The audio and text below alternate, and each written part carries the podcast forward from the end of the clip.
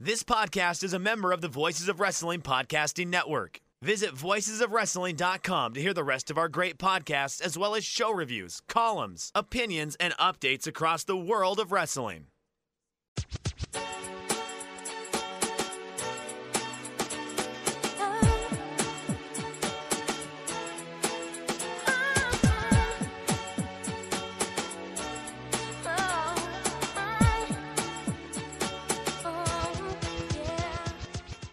This is Everything Elite, the world's best podcast devoted exclusively to all elite wrestling and the elite extended universe.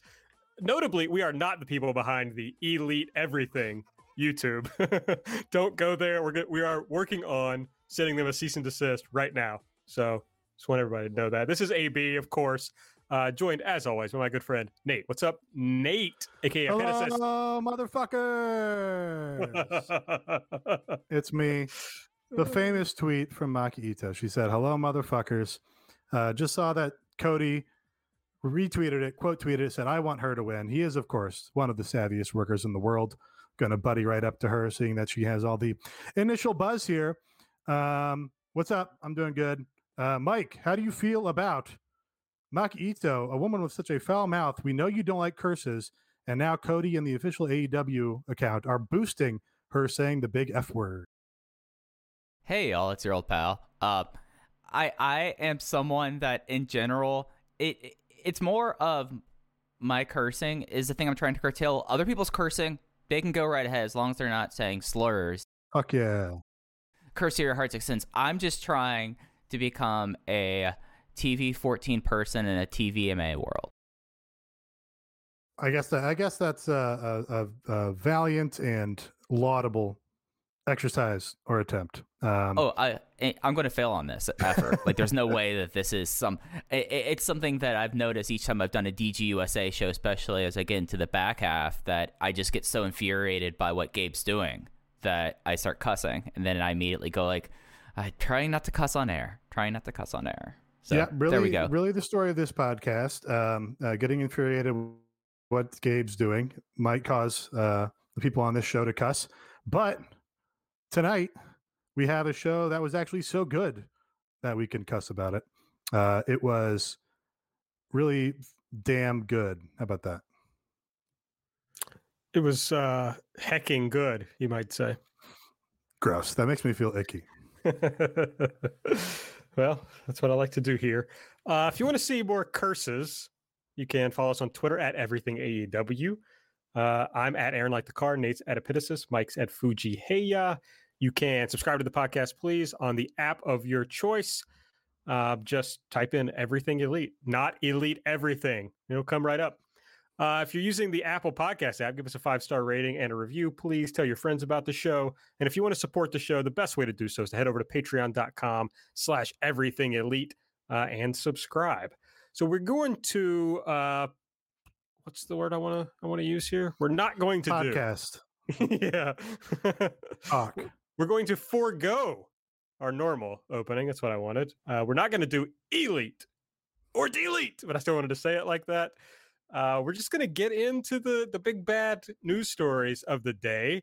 And I think there is no better place to start than the very end of AEW's show on Wednesday night with Kenta, Lil K himself, showing up to attack John Moxley. Then afterwards, they announced that they're going to do Kenta and Mox. I'm sorry. He attacked. Okay, John Moxley. I fucked that up. Yep. Mox, Jack John Moxley. Okay. They're going to do Kenta and Omega versus Lance Archer and John Moxley. That's right. Thank you. That's why you do podcasts with your friends. They can back you up when you fuck up. So yeah, that's what they're going to do. All that's happening. Let us discuss our thoughts on the opening of the Forbidden Door. Yeah. So I tweeted from our account, all caps. It's been an all caps couple of days here. Wrestling is back. And that was mostly because this was the kind of anything can happen feeling that you only get from wrestling every so often. And, you know, has been harder to attain in the time since, the pandemic, and going back even further since, WWE largely just tries out the same guys over and over again, and it's all kind of, you know, become meaningless. They do their big Legends Night, and it's like, okay, yeah, here's all the legends that you see on a yearly basis. Who cares anymore?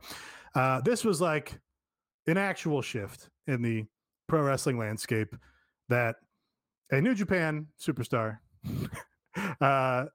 appeared on AEW Dynamite, attacked a guy, hit him with a pretty soft-looking go to sleep. John Moxley took one of the worst bumps in his life, I think, but didn't really matter because crowd was freaking out, viewers were freaking out, wrestlers were freaking out. Just the kind of thing you don't get from a lot of other mediums where it's like, oh, we have a genuine shoot relationship between these two companies that has been frosty, and you're going to watch the actual defrosting of that on television as part of this simulated combat story. It's just fucking exciting shit. It's something that now that it's happened, I'm breaking my rule about not caring and not talking about it, just because I felt like that fan booking and that just gets kind of rote and tiresome. But it's a very interesting way to start this relationship. We should have had a better sense of this, the fact that John Moxley was on the Wrestle Kingdom, I forget which night, but doing a video package from the LA dojo. That should have been the indication that things were up, and now we know that he will be on Strong defending the IWGP US champion, referred to as such for the first time in probably 9 months. I feel like it's been a long time since they've actually used acknowledged him as the IWGP US champion, and it's interesting, especially when we talk about our Charlie Kelly rope message board thing where we try to kind of figure out all conspiracy chart with string and yeah. Yes. Right. This episode, Nate's doing the humans work, making sure that both. Yeah, I'm doing Mike's Spears translation services. Yes, thank you. But now we have like this interesting consideration now that, for the first time, arguably, since the downfall of WCW, and this is probably going to be something that I think that it's unpopular, All Elite Wrestling's the dominant partner in a relationship with New Japan. New Japan will have more exposure from Kenta popping up on AEW Dynamite than they ever will on their Roku station, than they ever did with Access. And it'll be interesting to see where this relationship kind of forms and changes, because the New Japan Access, you probably have at least one promotion that's probably not super happy that they're working with AEW, if not two. So it's going to be interesting. It's going to be something to see how they kind of massage this relationship, because I'm of the opinion that other than like cool matchups and like copyrights and things like this, AEW really is the dominant partner. I mean, they should be trying to find a way of, like, using it for talent exchanges, getting people experience, and seeing where this path goes. I mean, just the fact that Kenta showed up was exciting, and if that's it, and they co-promote this New Japan Strong episode based off of that, that's cool, but it'll be interesting to see where the path goes from here and how that affects the rest of the wrestling landscape. Yeah, I think the most interesting thing is what all AEW gets out of this. I mean, they're going to get a bump for next week, I would assume. People are, although I don't know, hell, how many times have we said on the show, anybody who cares about this already watches AEW, so maybe they're not going to get a bump at all. But it adds, we talked about this with Impact. Who really gives a shit about Impact? But it gives the idea that like things are happening. This is the hot place to be. And adding Kenta onto that just makes that even more so. You know, it makes it it's true. It's not just Impact. And here's the Good Brothers, which has been a cool add to the show. But it's like, not only is there the possibility of some sort of relationship with New Japan, here it is. Now, that is also going to make things much more annoying. The discourse is going to get much, much worse around like what else could happen between AEW and New Japan. You know, I've been thinking a lot about Rick Pitino today, so I'll say Kazuchika Okada is not walking through that door. I don't think that's literally through that door. I don't think that's happening. But it's exciting. It's a metaphorical door. It is. It's fun. I mean, I gasped when it was Kenta. I'm not smart enough to have recognized the logos. That didn't mean anything to me. So when he ripped the mask off, I was like, holy shit, Kenta is actually here. So it's exciting. It's fun. I can't imagine not enjoying it. Yeah. And sorry, go ahead, Mike. Oh, I was going to say, I'm surprised that Aaron was not familiar with the Reversal brand and is up on his JMMA. I mean, come on. Like, as soon as you saw the Reversal logo, it was a little K. Like, I'm a weeb. Do you not watch Rising? I'm not that kind of weeb. Yeah. No. Do you not watch Rising or Heroes or... No. I'm trying to think of what the other... Jewels? I've just ran through all the various JMMA promotions I know. I don't watch any MMA at all.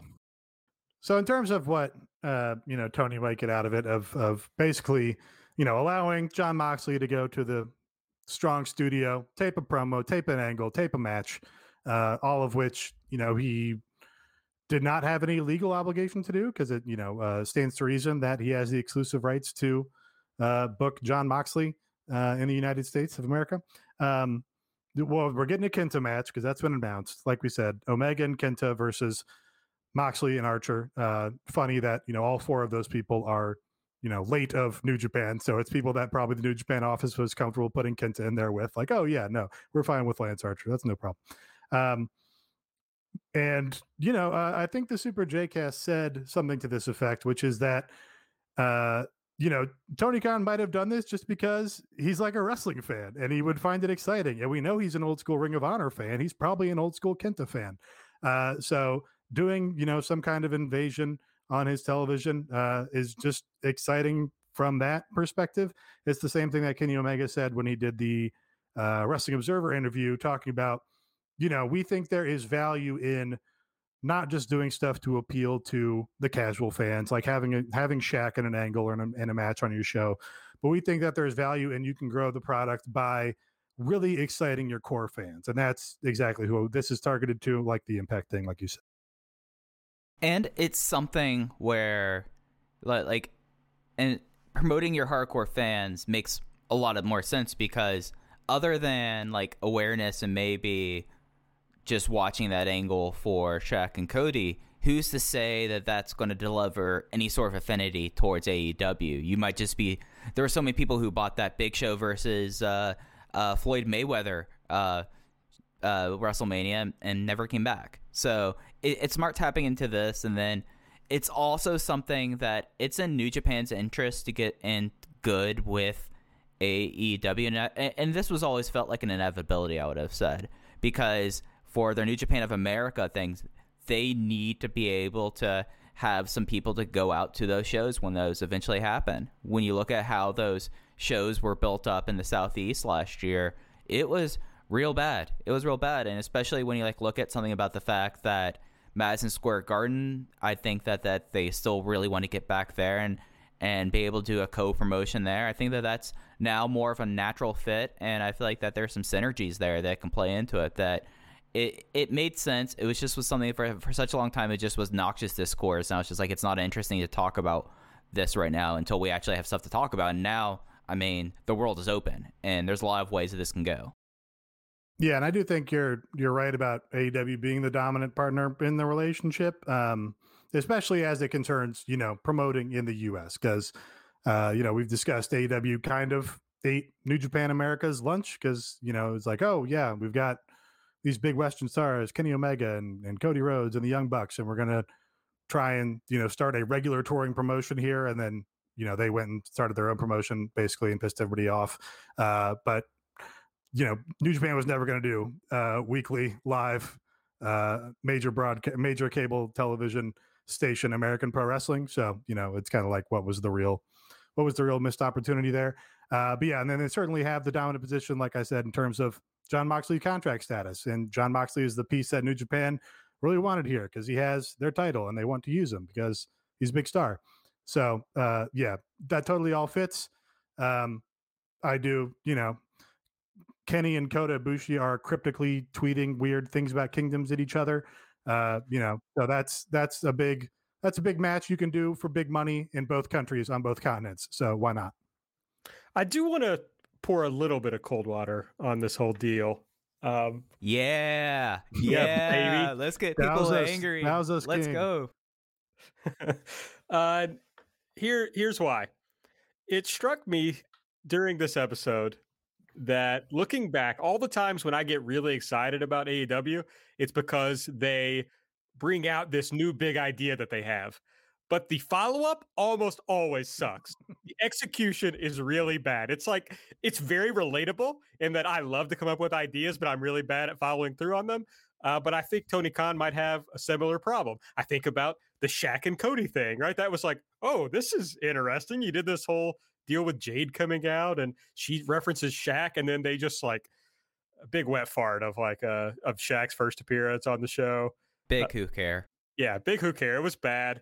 You think about, okay, we got this idea for, we're going to have Sting come in and he's going to be teamed with Darby. And then it's like, fuck, what do we do for the next 5 weeks? I don't know. Let's just what if every week we bring them out to the ring and they say something similar and then Taz interrupts them and he says something similar. Would that be cool? So I'm a little concerned about where it might go and if it'll actually pay off for the excitement that I have. So I just wanted to dash that little bit of cold water. I do agree with you, but I kind of enjoy wrestling more from a perspective of looking forward of what could happen and what direction that they're building into than I often enjoy the actual delivery of that promise, I guess. Maybe that's just because, I've been watching a lot of, most of the wrestling I've watched in my life has been bad. But yeah, I just, for a television show especially, maybe this is a different calculus when you're talking about a pay-per-view or a live event. For a television show, having the big cliffhanger at the end where you go, oh, holy shit, I got to tune in next week. That's more exciting to me than like if they had just had the really good main event that they had. So that's, I guess I'm not really disagreeing with you. Just, I kind of don't care yet. And it's something where I think having a arched eyebrow and skepticism is fitting for this because we have now the back history that Aaron said about how they follow up what feels like to be hot angles. I mean, how many weeks in a row did we have Elite versus Inner Circle brawls that kind of petered off, and then we had Stadium Stampede? So it's something where I think that when we talk about goodwill, it goes both ways. You can have negative goodwill. Like, that's an intangible asset. I've been reading the WWE 10K annual report today and discovering about their mind clearing things. But it's something where I think that as soon as people get their expectations kind of measured by this, I think that then you're able to talk about, like, how do we grow from this to here? I mean, like, you look at someone like, just for example, who knows what Shota Umino has done pretty much over the last 13 months. Like, he showed up in the UK, then COVID happened, and it, you just, like, look up that, and he never appeared, like, in the LA dojo and things like this. So there's a lot of ways that it could be relatively lower stakes ways that they could build up this relationship that I'm actually more interested in, to be honest, than I am about having Wrestle Dynasty. Isn't that what that show is going to be called? Wrestle Dynasty? Yes. Wrestle Dynasty, Kenny versus Kota Ibushi in Madison Square Garden. Like, that's more interesting to me because I like to see what comes out of that, personally. Yeah, yeah, I think I don't know that a lot of people in our little sphere would even disagree with that. It doesn't have to be. Nobody's excited about this relationship because they want to see. I picked on Togi Makabe last week, so Tomohiro Ishii on Dynamite every week. Like, that's not going to happen. People shouldn't want that to happen. Like, AEW has enough talent that they can't get on Dynamite, for months at a time or whatever. But having a Shota Umino be able to go out and get reps on Dark is, like, pretty interesting. Or, like, being able to say, hey, we've got these Top Flight kids who are really good, but, very young, so they just don't have a ton of reps. Let's go put them in the junior tag league, and they can be off television for a while and just go, work in front of some different crowds. Like, that's much more interesting. And, like, even if you're, like, one of these New Japan purists, like, kind of hard to object to. Like, oh, there's always going to be guest teams in the tag league anyway. Like, why not have it be somebody that, you'll be able to keep an eye on going forward throughout their career? And to, like, use this almost as, like, a bridge into talking about the other big thing there, something that's going to be considered, at least for the near future, probably into 2022, is the fact that if, let's say, you brought up Tomohiro Ishii. If Tomohiro Ishii was going to show up at Revolution, he has to leave Japan, do 14 days of quarantine, then do Revolution, then fly from Jacksonville back to Japan and do another 14 days of quarantine. So you're talking about losing a month to do this. So like this is, at least we're in a scenario now where you're going to want to like foster something that someone's going to do these kind of like having like people appear on shows is going to be kind of hard because of just the logistics behind it. But having people, like you said, Top Flight go work the Super Junior Tag League, or having Shota Umino live in Jacksonville and do all the tapings, that seems a lot more rational. And I think that's something that when we like look at this and we also look at the Women's Eliminator Tournament, that's something to keep in mind as well. I really like the idea of Cody and QT building a little dorm on the side of the Nightmare Factory for Shota Umino to live in. It's very amusing to me. The Nightmare Dorm. In the hobby, it's not easy being a fan of ripping packs or repacks. We hype ourselves up thinking, maybe I can pull a Ken Griffey Jr. rookie card, but with zero transparency on available cards and hit rates, it's all just a shot in the dark. Until now. Introducing Slab Packs from arenaclub.com, the only repack that provides real value, a complete view of all possible cards, and clear hit rates for each one. Now, when I buy Slab Packs at Arena Club, it finally feels like I know what I'm getting.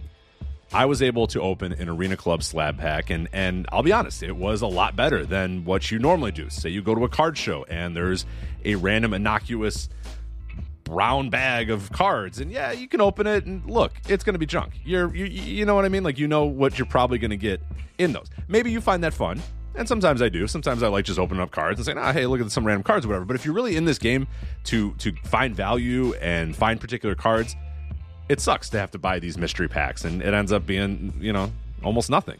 Nothing of value. Not with Arena Club. You can display, again, of all available cards, hit rates, grading. So you know that when you're opening up the slab pack, you are going to get something valuable. You are getting something good.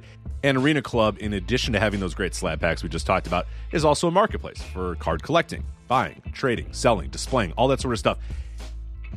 But those Arena Club slab packs, man, they are revolutionizing the repack game with transparency. After your pulls are revealed, they'll immediately be placed in your vault for safekeeping or trading and selling, and you can have them officially graded by Arena Club as well. So again, setting these things off, it's going to be officially graded by Arena Club. And the Arena Club grading process is accurate, fast, and transparent, with full grade rationale provided and explanation of how your card was scored. So whether you're buying, selling, trading, or displaying, Arena Club is the card collecting platform that you have to check out. So right now, I've got a special offer here for Voices of Wrestling Network listeners.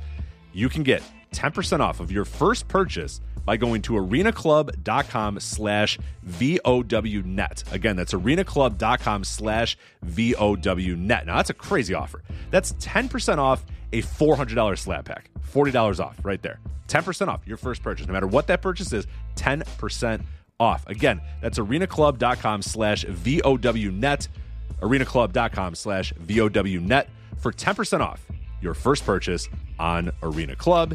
And we thank them for sponsoring the Voices of Wrestling Podcast Network.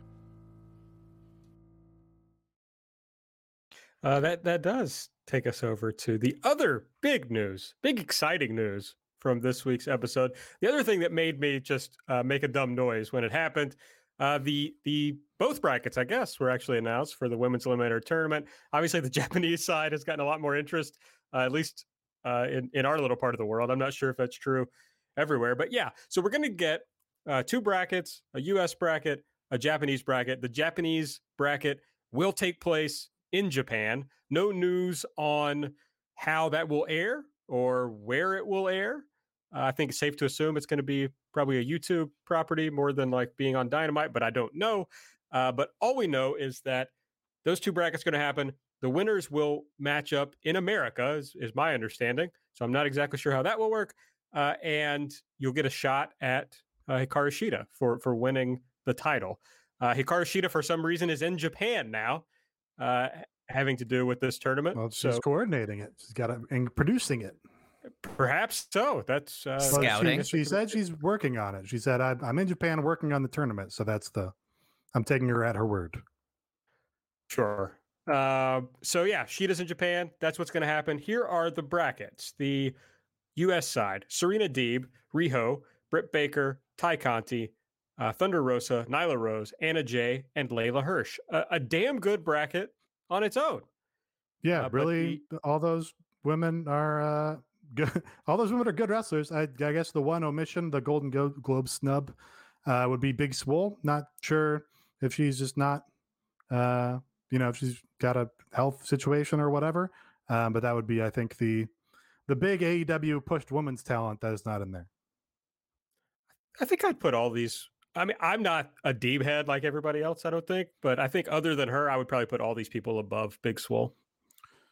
Probably Layla is the person, but yeah. That would probably be between the two. I mean, I think Big Swole is probably a better worker than some of those women. Just some of them are more green than she is. But yeah, certainly in terms of how much focus they've gotten on television recently, Layla's had the one Dynamite match where she was, basically there at a job to Penelope. And so, yeah, she's probably bottom of the totem pole. But the exciting thing because it includes a bunch of people either that we haven't seen in a long time or that we've never seen in AEW, the Japanese side of the bracket, Aja Kong, Yuka Sakazaki, Veni, or the better known as Japan's Asuka, Emi Sakura, Ryo Mizunami, Mei Suruga, Rin Katakura, and Maki Itoh. So a stacked bracket. I think a lot of kind of what we at least wish casted might happen, but still pretty surprising. And I think Asuka /Veni being the most surprising addition here. Yeah, really good lineup. Maki Itoh, I kind of assumed was going to happen. Yuka Sakazaki, I think we probably assumed was going to happen. I think very cool to see Aja Kong and Ryo Mizunami come back. They were, of course, on Double or Nothing, and then pretty much have not been seen in AEW since, except for Aja Kong's one walkout appearance that she did fly from Japan to do on Fight for the Fallen. The thing that really popped me, I think, was the Apple Girl, Mei Suruga, just because she's, we've watched some of the Choco Pro Gato Move content and TJPW content. And she's done that promotion. And discussed it on the Patreon, and she's obviously like a super talent waiting to break out. So her getting involved there was exciting, and she's also they do a live stream of like her and Emi Sakura and Balyanaki like on a weekly basis watching AEW. So just very fun, and like you get invested in. Oh yeah, I'm pursuing my dream of being a pro wrestler, and here's me reacting to getting a huge booking in a large American pro wrestling company. It's just really cool, and it's something like when they tape or when they air the Japanese side of the bracket, it's going to be really kind of cool just because you have 8 very different wrestlers in there too, and with different skill levels and different styles, and of course like different levels of experience. So it's really just like a compelling block here, and then you like look at how this is going to go logistically. Like when they first announced this, I speculated that before like the thing came out that they were going to have to tape all this in Japan. Like there's no way you're going to be doing live from Japan to either Dark or to Dynamite, and it appears that they've done so, that these matches are in the can. And then you get into the fact of, unless you have someone like, I guess really, unless you have like someone like Riho over there, like you're pretty much going to have some level of potentially a first time matchup in the finals, and whomever comes out of the Japanese block. I mean, as I said earlier about how it works with travel and quarantine and like this, they might be getting a good solid run on TV, which would be really kind of cool to see. Like, who's to say if like Maki Itoh is the one who wins the Japanese block, and she comes to the States for the final, and then since she's going to be over here, and it's just not going to be worth it to have someone over there just for one match and fly back given COVID now. See like Maki Itoh on TV. Like I think that's really exciting. Having Aja Kong back was really interesting.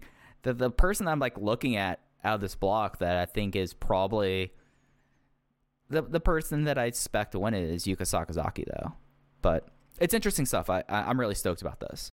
Yeah, I would also lean Yuka Sakazaki, mostly because, if I had to guess, probably not super easy for them to secure a new visa to bring over like a Maki Itoh at this point in time. So I'm guessing the winner would be somebody that's already been in the States for AEW. So that leaves, you know, Yuka or Aja or Emi Sakura. So yeah, I would lean Yuka as well. How about you, Aaron? Well, I was thinking about that very issue, Nate, and I am not an immigration expert, but I believe I believe Maki and Asuka both would have gotten visas because they were supposed to be in New York last year, or in Orlando, rather. Tampa, wherever the hell they were going to be. They were supposed to be there. Yeah. Actually, Maki was in New York, so she probably has a visa. I don't know, you know, I know that there's sometimes it's tied to the person you're doing work for, so perhaps that is a complicating factor. But to my knowledge, not so much, because of there is someone that was on this very program or in a promotion that was in this very program that was on a visa done by another group, but they never worked for the other group other than the reason they got the visa. That's true. So I don't want to blow up their spot. I don't want to blow up this visa loophole. That's fair. But it seems to me that everybody here except Mei Suruga or Rin Katakura has either been in America in the last few years or was scheduled to be in America pre-COVID. So I would expect that any other than those two have visas. Yeah, you may be right. I don't, like you said, I don't know. I did take a course on this, but I did too. I didn't learn anything in it. I just, you know, passed it. The only thing I learned was that it takes like 20 years to like actually get into the U.S. legally. Yeah, to get like to win the lottery, basically, is, right, you know, essentially impossible to do. Yeah. There's only one wrestler that people know of has won the green card lottery. Oh yeah, Claudio Castagnoli's Cesaro. Oh, no kidding.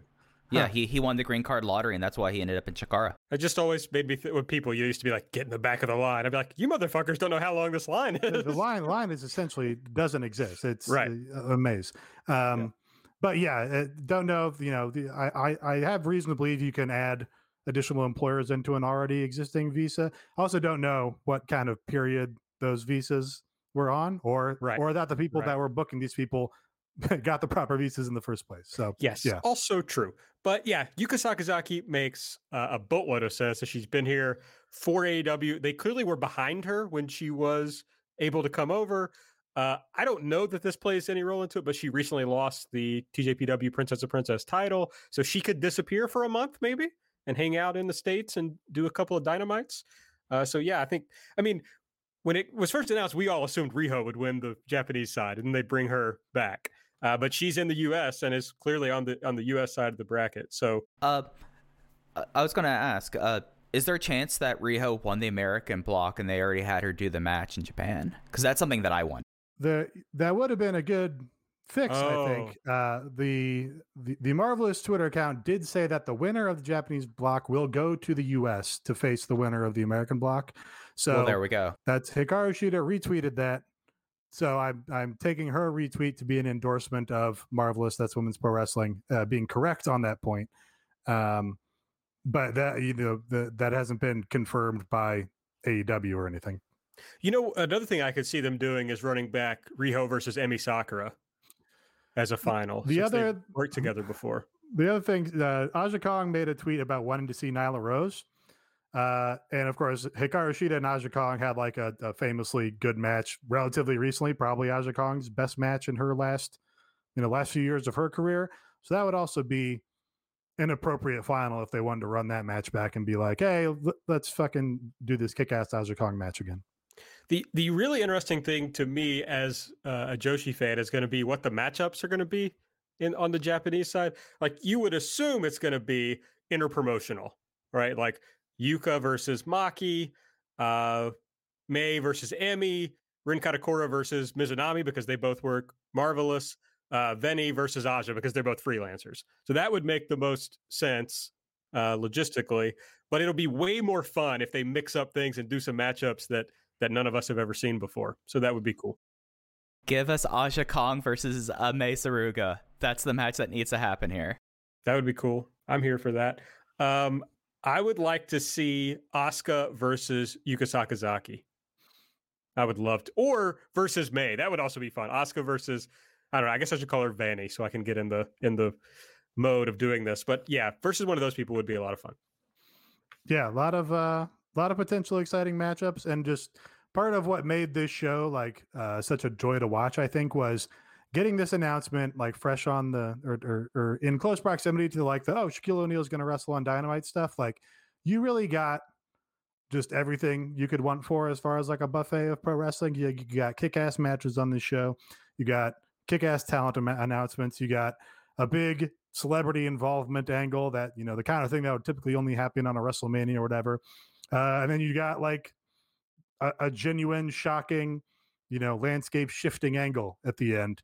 I think an all-time episode of Dynamite, if not the best one ever. All right. Since we didn't play E-Lead or D-Lead, I still want to throw in the listener ones, and this will drive us into, I think, the other big event from the show. So the listener elite, I should have asked this person how they pronounce this name. I don't know. Vogtuj. Vogtuj. We're going Vogtuj. So listener Vogtuj, their elite pick, Miro attacking the box, knowing that it was a trap, was pretty great. And listener Drew, definitely not Mike's brother again, for sure. Wow. His delete wedding angle, a big fat fucking who care. AEW has too many lateral ass feuds. He says the wedding was especially egregious because it's been the whole focal point for Miro in the company so far, and everyone sort of came off like geeks. Then the whole episode, everyone's talking about how wild wrestling weddings get, which really just made their failure to deliver more obvious. So a lot of different takes on the wedding. Really, you got called out for the nepotism last week, selecting a elite or delete by Drew Spears, and then you just select these. You double down. I know I'm talking to Aaron. Double down on it in spite of that criticism. You heard what the people were saying. You observed this complaint, and you just said no. The people are wrong. I'm right.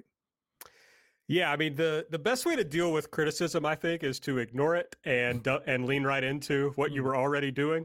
So that's what I've decided to do here. That's how the Young Bucks became Hall of Fame tag team. But I also thought Drew did the best job. I don't want to say that. I don't want to make our listeners mad, who also gave their thoughts on the wedding. But I just thought he did a good job of laying out the negative side of the wedding. You know, I think I talked last week about how Miro had said on Talk Is Jericho, like, oh, you know, we have this big plan for the best man. You know, it's going to be great. It's a perfect way for me to come into AEW.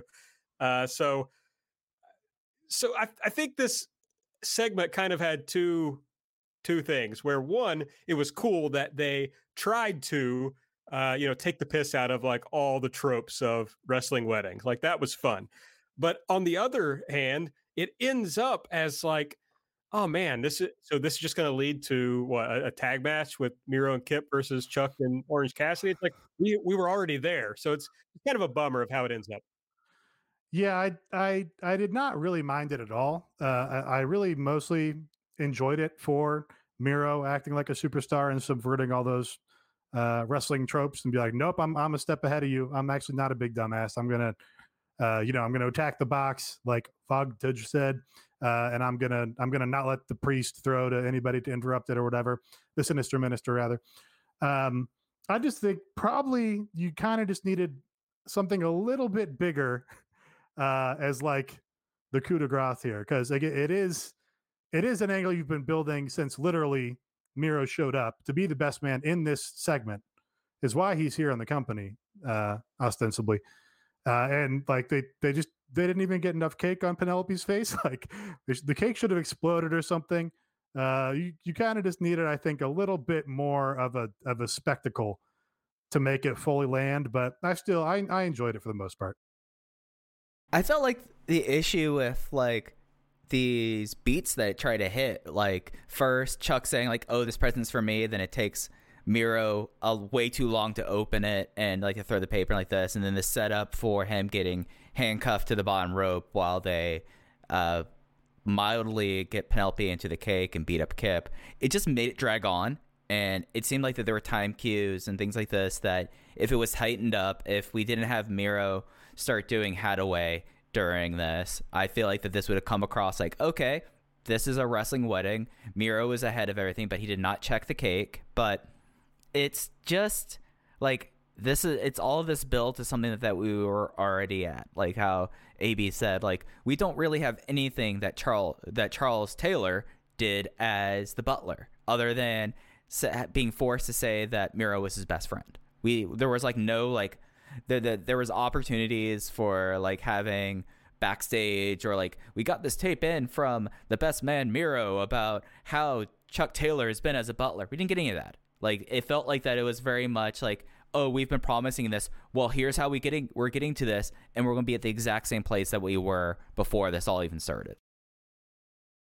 Yeah, the little bit of a missed opportunity that they didn't hit us with some more the Butler Charles Taylor segments. All right. Well, we'll get into the rest of the show in a minute, but first let's talk about the ratings for this week. AEW jumps back up to 844,000 viewers, up from 734 last week. Third in the demo, just below NBA with a 0.32. Good demo number for them. NXT, I mean, folks, they got their asses kicked. They went down from 720 to 610,000. 51st in the demo, fell off the chart from 24th at 0.15. So I'm going to list two dates for a second. First one, we have the rating from this week where they had an 8-minute overrun, which is partly a ploy to boost up your average rating share, where Edge was announced, the Royal Rumble winner, Edge. I think he's technically a WWE Hall of Famer, was announced 24 hours ahead of time. And they brought him in there. They had a big face-off there, which apparently didn't do anything, by the way. And they had the exact same rating that they had the day of impeachment. They tried to do all of this just to get the exact same rating and demo as the impeachment. So tap out like that.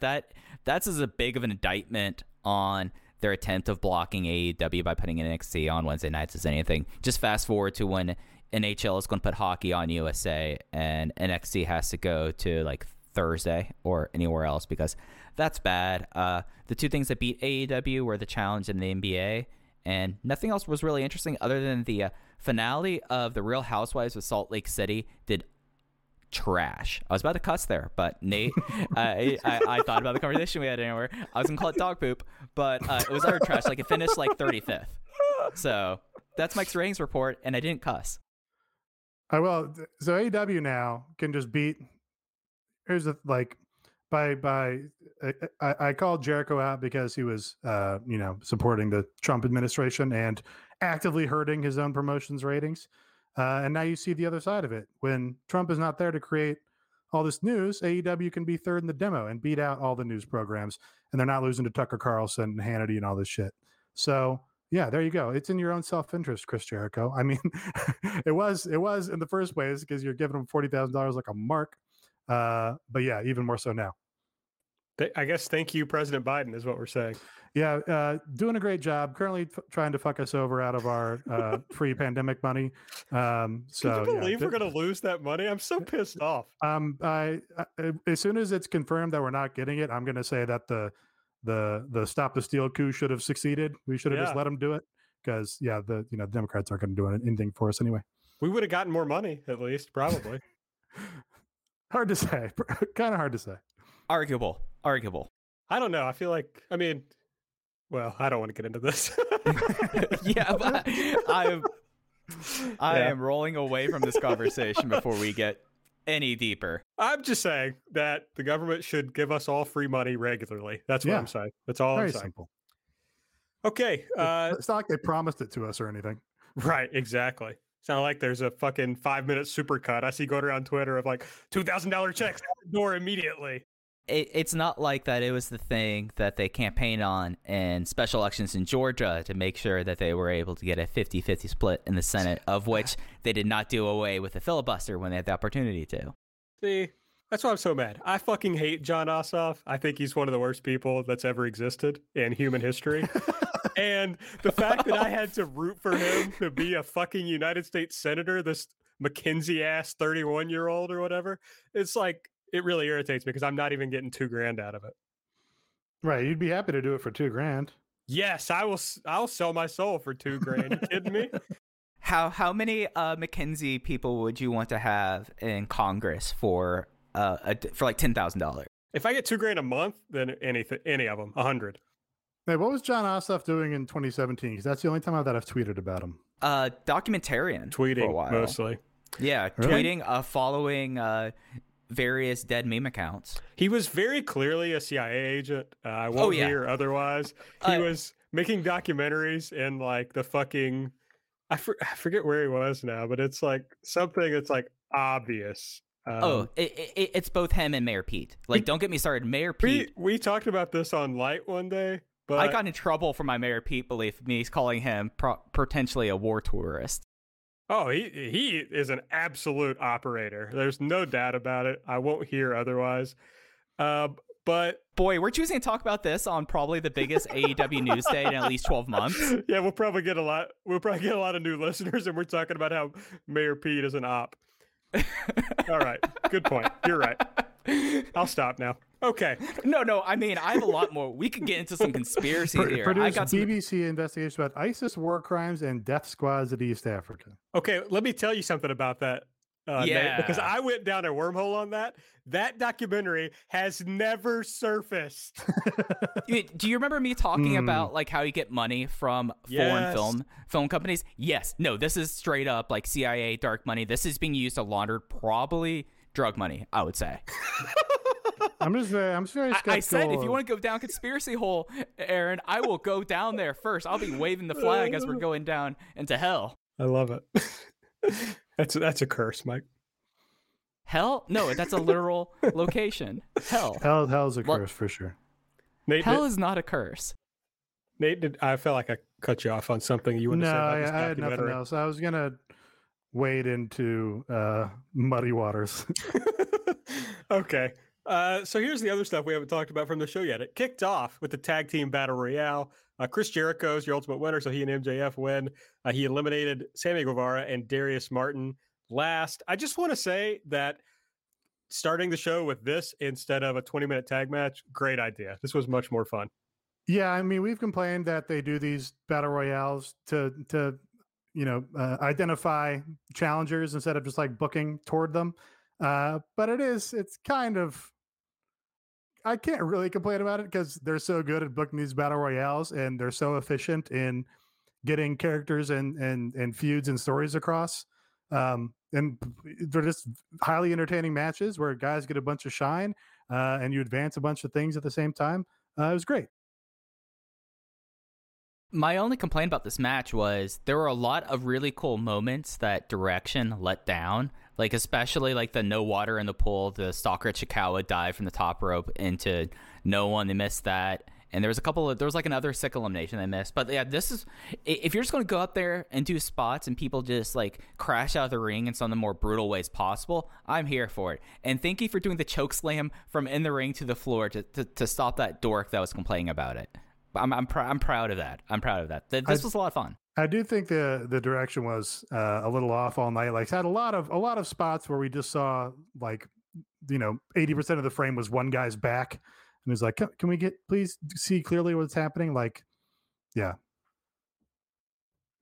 Next, Jade Cargill gets a hype video. She's working out, baby. She's in the gym. Just showing off how strong she is. So cool video. Big star. Hope she can wrestle. Yeah. It's something that like she came across even more of a star that we thought she was, It was awesome. The AEW star making machine is just in full effect, fully operational. Never lost. Overheating, never maybe. Lost. Absolutely. Okay, next up our weekly segment, Darby and Sting in the ring with Tony Schiavone. Tony tells us Darby is actually going to be defending the TNT title. He's going to defend it next week against Joey Janela. Team Taz interrupts, folks. They're outside. They haven't been let into the building because they got fined for beating up some people last week. Poor Brian Cage couldn't even. They took his shirt. They fined him so badly. Took the shirt off his back. They said they're going to be at the match next week. Ricky says, Sting, I don't think you're the icon anymore. You know, he's suggesting they might interfere in this match. They might get involved. Sting says, hey, I'm going to be there as well, and I'm going to make sure it's a one-on-one match. He says, Ricky, if you don't see the icon when you look in my eyes, maybe you need to take a closer look.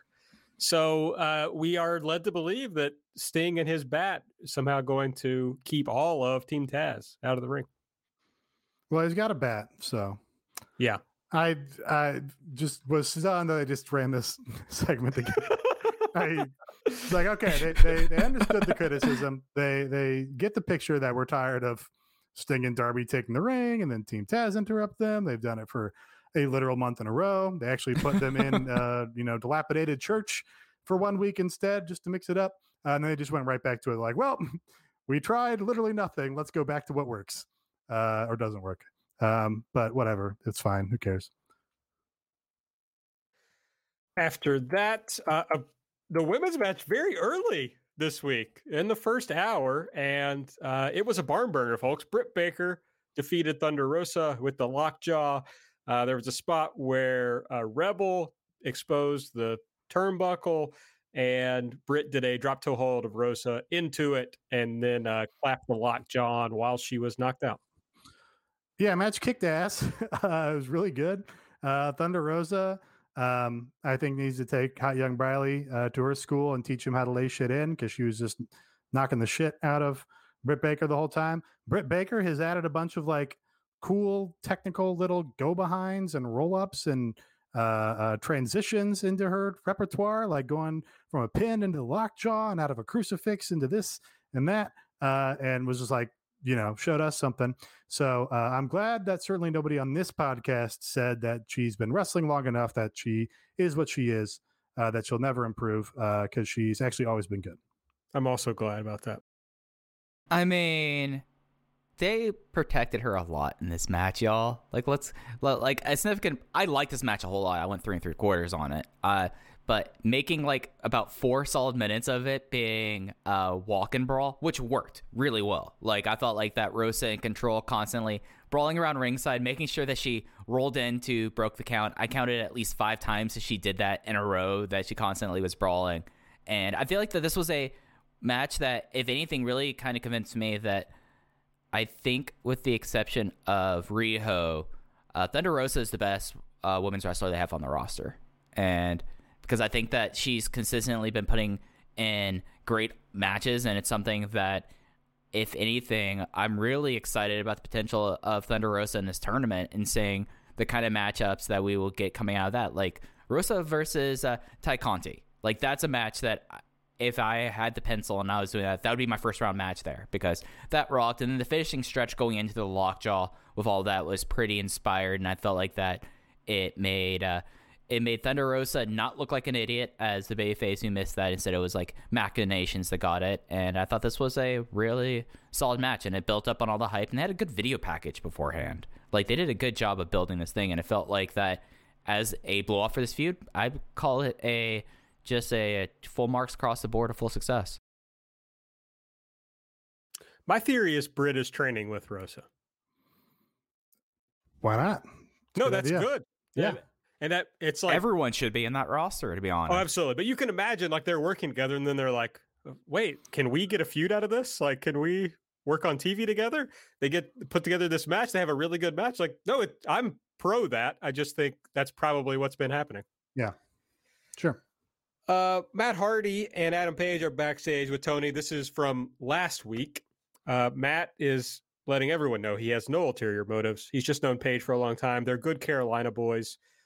Page, he's a little put off. He says, hey, I just want to dress in here, nothing else. Matt Hardy says, hey, it made me mad when Serpentico and Dr. Luther ruined Brody Jr.'s birthday party, so why don't you join me for one time only to make things right with the Dark Order? And Adam Page says, sure, one time only. Led into this match, Matt Hardy and Adam Page defeating the Chaos Project. Matt Hardy got the pinfall after blind tagging in after Page hit the buckshot lariat. Yeah, I kind of really enjoyed this despite myself. I really thought Matt Hardy has nailed like the manipulative speak that is necessary, and did a good job sussing out the reason for why this team was happening and why it makes sense in storyline, and why Adam Page would agree to it, and what Matt Hardy gets out of it. That was all set up very efficiently. And then the match was quite good. You had, there was a moment where Hangman Page like dodged out of a Luther dive off the apron, and he did a tumble from the apron onto the ground and took a big bump. And Page just kind of did a Jim Halpert stare to the camera. And it was like, hey, wow, that's novel. You can have somebody like engage with the camera in a charismatic way and like look cool that doing it that way. Like, you forget that, like, WWE, they would be like, no, you can't acknowledge the cameras. Also, you can't interact between the fans at the ringside. It's like you have to exist in this little bubble. This was back when crowds existed. And I just, like, appreciated that for a second. Like, wow, he can just, like, act like he's in a sporting competition and there's a camera there and do something charismatic to the camera. That's cool. And then, yeah, Hardy, being the heel that he is, steals the pinfall again. So, yeah, I thought this was, you know, I think we're all kind of down on Matt Hardy being ubiquitous in this promotion, but in a vacuum, pretty good, tidy little story segment for them. We've literally done the thing with Adam Page where somebody steals the pinfall at the end, blind tags in and steals the pinfall. It was Adam fucking Page before. So it's like... Well, he's getting a taste of his own medicine.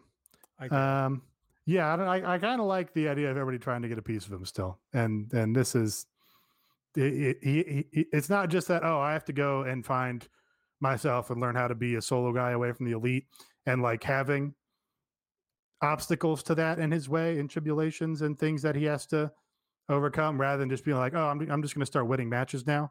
Now he has to, I guess, get through Matt Hardy too. I think it's fine. We see MJF and Chris Jericho celebrating their earlier win. Jericho, you know, they go into that little room they're always in, Inner Circle's hanging out. Jericho says, yeah, we're all in this together. Sammy says he's not so sure. He leaves. Jericho runs after him. MJF wants to have a conversation with the rest of the Inner Circle, asks Wardlow to close the door, kick the cameraman out. So we might finally be getting some advancement in this storyline. Maybe, probably not. Probably we have another 5 weeks until Revolution, so who knows? Hard to care, honestly. Yeah. I'm excited about the ultimate Sammy MJF match. I think that's going to be fun. But other than that, I don't really care. The wedding happened, which we've discussed. We saw a Shaq video from Inside the NBA saying he's going to wrestle in the match, and they announce it for March 3rd on Dynamite. So the match is official. What did you think of Shaq's signature maneuver, the Black Tornado? It looked strikingly similar to a little move I like to call the Judas effect. So I'm a little worried about that. Hey, there's a second strike with the Black Tornado. There's two elements. He does a Judas effect, and then he's like, now I have to do something else. And then I do it this way also. And now I'm really being a nuisance. Well, then I would tell him he should speak with Cody's nemesis, Chris Jericho, and get some training, because the Judas effect knocks people out in one shot. So he shouldn't need a second strike. He's a lot bigger than Chris Jericho too, you know, so. I hope he has Kenny or Ernie like second him for the match. That'd be very funny to me. Chuck's not going to do it, but Chuck's not going. Chuck doesn't care. Ernie out there would be a riot. Yeah. I was imagining Ernie out there with a rally towel trying to rally the crowd up. It's interesting. Of course, the NBA All-Star competition has been announced for that Sunday that Revolution's on, it seems. So made sense to do this on TV because Shaq, of course, is going to be in Atlanta for the All-Star game. And I think this is a smart move. I think that putting this on TV, hopefully you tape it and just in case, and not have this thing go live without any editing. I think that this is like a good plan for it. And I thought that finally Shaq showed some of his personality here, and that was kind of good. And he almost killed Kenny Smith with the plexiglass divider with the Black Tornado. It's a very dangerous move, Aaron. You really need to show it some respect. I loved him being like, they have these plexiglass dividers up, but then he just walked right over to Kenny Smith and was like, I was like, okay, well, what's the point of these dividers? So that was kind of dumb. Yeah, I mean, I don't know. Some people suggested that I heard wrong, I suppose, but I thought they had definitely announced this was going to be on Revolution. So I'm not sure if it's a change because of NBA. I don't know. But I will say, I think people are, I think it's much less likely anybody would have bought the pay-per-view to see Shaq in a match versus people will flip over to watch Shaq on TNT for free in this match. So I think it's probably a better business idea anyway to have him on TV. Well, they get paid more from TV than they do on pay-per-view. So, also, I mean, there's also true. There's that as well. If this could be the thing that brings them back over 1 million viewers, then hey, that's a big feather in your cap. Oh, this if this doesn't get over 1 million viewers, it's an L for AEW. Lance Archer defeated Eddie Kingston in their follow-up Lumberjack match, which did not stop people from getting involved, by the way. Lance hit the blackout and got the logical clean pinfall over Eddie here. Really fun clusterfuck. They're good at these things. You know, it's similar to the Battle Royale booking that you get a lot of little pieces where it's like, you just get, you know, just enough of Jack Evans to be like, oh yeah, Jack Evans. Oh, he's doing this with that guy. That's fun. And we got Jacob Roberts laying out Angelico and taking a moment and like kind of patting Angelico and go like, hey kid, that went a lot better than I expected. I'm not dead. We had FTR and Tully backstage. They're mad. They say that Jungle Boy ran to the principal and tattled on them, so they got suspended. And they're so mad about it that they abducted Marco Stunt for some reason. Yeah. Very weird. Fair. It's fine. Whatever. You know, Pac abducted Michael Nakazawa at some point. You know, abductions happen in wrestling. Abductions happen, but we've had rulings about abductions on AEW. Well, they're already suspended, so... Then shouldn't they be suspended for longer, suffer fines? Sure. Yeah, but, you know, whatever. It's wrestling. Don't care. I don't care about anything involving FTR, so it's fine. Joey Janela has a pre-tape. He says that Darby and he have a long history of mangling themselves and each other. So next week, they're going to have a match where the stakes have never been so high. So Joey versus Darby next week. Yeah, good to get a little promo just to put a little attention and heat on that. I mean, Joey needs anything to get him built up, so at least they found time for it. Yeah, I mean, he's not going to win, so, you know, it's not like a new direction for him or anything, but it's kind of a fine spot for him. Like, he gets to show his personality, they get to do some sick bump and, you know, remind you, oh, yeah, here's that certain something about Joey Janela that makes him engaging to people, and then, you know, you make Darby look good by beating him. Then we got to the main event with Kenny Omega and the Good Brothers defeating John Moxley, Pac, and Ray Fenix. Gallows pinned Fenix after the Magic Killer. After the match, Lance Archer attacked, cleared the ring. That left Mox and Omega alone in the ring, and Mox got blindsided by Kenta. We go to dark with Kenny posing with his foot on Mox's chest, but Kenta appearing to give him a little side-eye, disapproving perhaps of Moxley here. So planting a little seed. Well, he was explicitly disapproving in the post-show Twitter video that they posted where Kenta was like, hey, brother, Omega was like, hey, brother Kenta, brother Switchblade didn't tell me you were going to be here. And Kenta just told him to shut the fuck up and said, I'm not your friend. So pretty clear that Kenta and the Bullet Club Tokyo has no time for their imitation Bullet Club here. But the match was a fucking joy. Absolutely a blast. I absolutely love Doc Gallows now. He's my favorite wrestler. He's so good at this. I couldn't get enough of him feeding for Stu Grayson last week. And this week he was in there with Ray Phoenix, and it was just a sight to behold.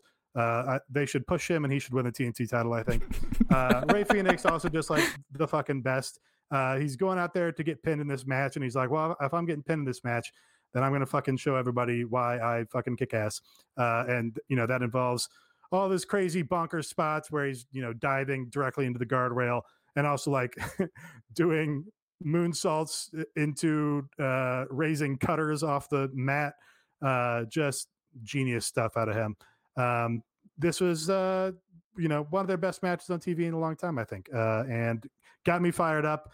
The ending brought me down a little bit, just in that it's like, Rey Fénix, of course he has to get pinned here. But, you know, couldn't be mad too long about it, because then you got the exciting Kenta angle. My one delete from this show is that you have a team consisting of the AEW World Champion and the Impact Tag Team Champions, and they enter first? Why they should be entering second. They're all the champions. There's three champions. But heels enter first. No, champions enter last. That's the rule. Heels enter first is WWE shit. I mean, I guess, but yeah, I mean, champion. I mean, certainly, I don't care about the Impact champions, but certainly your world champion mm-hmm. come out last. I agree. And they did it right before an ad break. It's like, hey, I know these guys are stars, but John Moxley, Pac, Rey Fénix, also pretty big stars. You can have them come out. It reeked the WWE, where it's like, oh yeah, sure, CM Punk's the champion, but John Cena, he's the star, so he enters last. It's like, no, Kenny Omega should enter last. I thought this match rocked. Is Fénix the wrestler of the year so far, at least through the first month? Because he has just been on another plane, and I'm someone who's very high on Fénix, but like him and Pac, great tag team work. That's something that I know, of course, you're always going to have Penta around, but that's a fun tag team that I would love to see more of.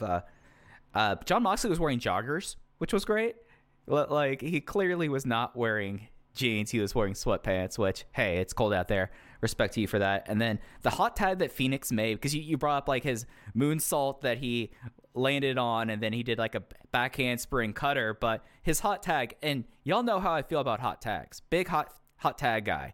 When he came in on a springboard and looked like he got 15 feet into the air, and you're just like, are you not, like, constrained by physics? Like, is there laws of gravities?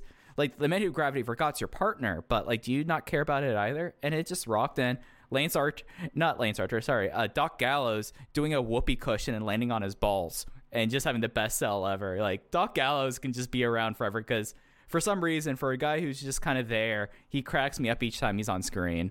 We love the Doc Gallows around here. Well, I got to say, Doc Gallows and Carl Anderson very clearly were like, we are getting in the best shape of our lives right now, and we're going to be able to go out there and work. And I don't know if that was motivated by Impact. I'm inclined to say it's like, oh, we have a chance to be on real TV right now, and we're going to take that chance by the balls.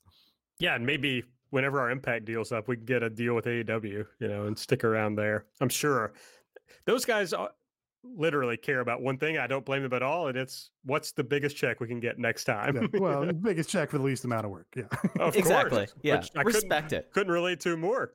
Yeah, I don't. Real working class heroes, if you think about it. Yes, we had or we discussed this, I think perhaps in a DM, maybe in the Discord today. I don't really care about Gallows pinning Fénix on its own. It's just that it kind of represents to me that they don't see Fénix on the level that I do. Of like, mm-hmm. like them to see Fénix as like a single star, and I don't think they see him that way. Yeah, and I am sad to say that I think that's been the case for a while, and we should have gotten that message already. But I'm still going to harp on it, because he's, you know, one of the top talents in the world and can succeed at any level. They just have to like go with it. My promise to you, our listeners, is I will never get the message. I will always complain about things. All right, that's Dynamite for this week. If you want to, if you like the show, you want to support our show, head over to patreon.com/everythingelite. We got three tiers for your perusal. The middle tier, $5 tier, gets you all the audio we've done, all the audio that we're going to do. This week, this has just got a huge reaction. I mean, everybody's been talking about it. Nate, SB, and I broke down Blackpink's The Show. You know, I just, everybody loved it. Yeah, I couldn't did not get enough positive messages, or you know, because my inbox was overflowing. Yeah same. So we did that. We always do at least, you know, one show every week. We also do a show called Light, where we break down Dark, and we preview Dynamite, most importantly. Well, we kind of get around to that after we talk about, you know, my distrust of the ocean, our thought about higher academics, you know. Yeah, if you don't listen to the Patreon, a lot of it is if you can't tell, hey, what do we want to talk about? Yes, Well, I figure we cover stuff on there. Let's be fair. I mean, you can listen to AEW talk anywhere, right? I figure people listen to our show because they like listening to us. So here's some other shit we'd like to talk about. Mike, I believe you're gonna bring us some more content later this week, right? Yes, I'm King Content over here. So that's what we call him. Yep, that's my name, King Content. I for the last month I've watched the Go Big Show because I do watch a lot of trash TV.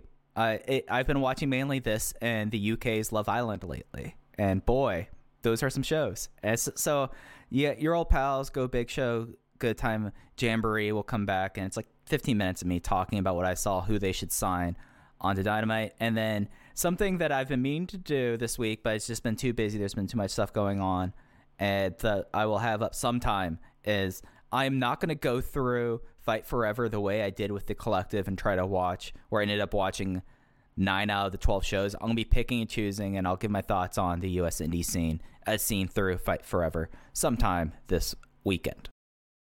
Next week, our Patreon show is, our plan is that Taylor Mainberg is going to join me for an in-depth primer on all the Japanese wrestlers who are going to be in the AEW Women's Title Eliminator Tournament. So if there's some people you aren't that familiar with, this will be a great opportunity for you to learn more about them. And if you sign up, go join the Discord. Also, this is going to be a big month. We got that. We'll have, I feel confident we'll do a look back at last year's Revolution at some point this month. And of course, next month, early on next month, we'll be doing the Revolution, what's it called? Instant Reaction. We record those right after. Live Instant Reaction. Oh, wow. We go live on these things. We've done this twice now. That's true. This is the first Revolution that we're celebrating the anniversary of, correct? Yes. Yeah, okay. I think there's only been one Revolution. We got to come up with some sort of thematic game, as we've done with our previous look-back shows. Revolve or evolve? Revolve or evolve. There's first out the gates. I'm not married to it, obviously. Not married to it. Just putting it out there, safe space. Just gonna right. No bad ideas. Everything goes on the board. Yep. So yeah, we got to come up with something for that. Okay. Comparing matches to famous populist uprisings or something. Yeah, I was going to say, you asked if this is the only Revolution anniversary we celebrate. I was like, well, no, the 1917 Revolution also we celebrate. Yep. Mm-hmm. How about Yuka Sakazaki was on Revolution last year? That's right. Yeah, she faced Britt Baker, and Britt Baker tried to knock her teeth out, right? Well, they did a tag match. I don't want to say too much about it because we'll, of course, be breaking it down in detail. Of course, yeah. On the Patreon. I apologize again. But yeah, we'll have to come up with something. Okay, that's what we're going to do. Patreon.com/everythingelite. Please join us. Next week on Dynamite, here's what we know so far. Darby Allin versus Joey Janela for the TNT title. A no disqualification, falls count anywhere match. Kenny Omega. I almost said Kenneth. And Kenta versus John Moxley Jerome. And Lance Archer. Kenneth. Yes. It apparently is not a lights-out match, so this has been sanctioned. I did notice in the tweet that Tony Khan had booked the match, so... Yeah, that was... So if you didn't see the video, Kenny suggested, hey, Kenta doesn't work here, so you can't sanction a match, so let's make it a lights-out match next week, and that, of course, would allow them to not reflect it on the AEW win-loss records, etc. But they appear to have gone away from that. Maybe they don't want to set the expectations of what the previous lights-out match looked like in this company, and they didn't... New Japan didn't want Kenta going into any barbed wire or spider webs or anything. Glass, I mean, you could do it in Duval County. Duval County will probably let you do a spider web and bare boards and glass shards if you want to. So, I mean, probably for the best. I mean, No Peace Underground has been wrestling in Florida and hasn't gotten locked down yet. So, they could have probably... It's probably for the best that Kenta's not involved, just to be honest. I was thinking about this. So, presumably... in the match that they've already taped, Kenta beats Moxley, right? So they get the U.S. title back in Japan. That would be the safe presumption, the less interesting option, I think, at this point, because Moxley winning after all this buildup would be very funny. It would be funny. But if we assume that Mox loses, do we think that Tony has negotiated for a New Japan wrestler to lose to an AEW wrestler? It would make sense, would compute. They're like, hey, we're going to have Archer pin Kenta this week. Right. Or even, you know, if there's going to do a singles match out of this. I mean, you could build to a Kenny Omega Kenta match, by the way, if you wanted to. Hey, why not? Why not? I couldn't agree more. The door is open now, Aaron. You could pretty much propose anything. I mean, we could. That's true. You could see what Nakanishi is doing at the Tea Farm. Maybe he wants to come over to the States again. I mean, I would love to have a monster morning. I would yeah. Like Iizuka personally, just so we can hear his theme song playing in Daily Place. That does it is interesting they did sanction it now, because Lights Out, they could just get away with not really beating anybody. Like, hey, no, nobody has to lose here because it's a Lights Out match. It doesn't really count or whatever. Well, I mean, you know, no DQ here, so I guess they can get away. Maybe Kenta is going to take the fall, but they get away from that somehow by, you know, he gets knocked out with something or what. Are we live next week? I don't know. Do we know? Okay. I believe we are taped. The next tickets I've seen on sale are on the 17th. Good to know. The other match that's already booked for next week, Chris Jericho and MJF versus The Acclaimed. I feel like they're really trying hard with this Acclaimed team. I think The Acclaimed is good. That's why. I'm not saying whether they're good or bad. I'm just saying I feel like AEW's really invested in The Acclaimed. I think Platinum Max Caster, a future superstar. They got to get him that Tanahashi match. Brits didn't have great punchlines on this this most recent episode, but he certainly has the capacity for star-making punchlines. Big news. I got breaking news here for the people who will hear this in 2 days. Breaking news. WWE has come to the terms on the release of Steve Cutler, folks. Steve Cutler. Is that Brandon Cutler? Of the Cutler brothers? Brandon Cutler's brother. Worked for WWE? One of the forgotten sons, my friend. Not the problematic one, or not as problematic as the problematic one. Yeah, the other guy was like outspokenly problematic. Yeah, I actually thought for a brief second there you were going to announce that Vince died. No, I would have done that much differently. When I heard Steven, I thought you were going to say Steven Corino. I was like, okay, that's weird. But that'd be fun. They bring Steve Corino in just to do like a random bloodbath match on Dynamite. Just to do that commentary, cool. Just talking about super kicks that time. Well, he's out. He's coming to an Impact Zone near you. Really thought that was going to be more exciting news. Yeah, he's going to be a king of the Coliseum in MLW. It's going to make a deal. I thought the way I did it, you know, made it clear that it was not going to be exciting. But sorry. How do y'all feel about that? MLW has much better distribution than New Japan Pro Wrestling in the United States. I think it's kind of fine because you can get away with saying Roku is an upstart and it's a big brand and they're trying to build something. So it's, you know, having New Japan there is like, oh, we think New Japan's important to getting an audience to the Roku channel. I think that kind of makes it fine from New Japan's perspective. Aaron, no feelings? They just acquired the highly contested Quibi library, so it's like, oh, they did. Roku is getting after it right now. I think our buddy Rich Craich had the correct take, which is that like it's fine, but they shouldn't have hyped it up. Like it's not a thing to hype at up. All. At all. Like they should have been like, hey, we're now on Roku. Right, but it's a fine thing. I mean.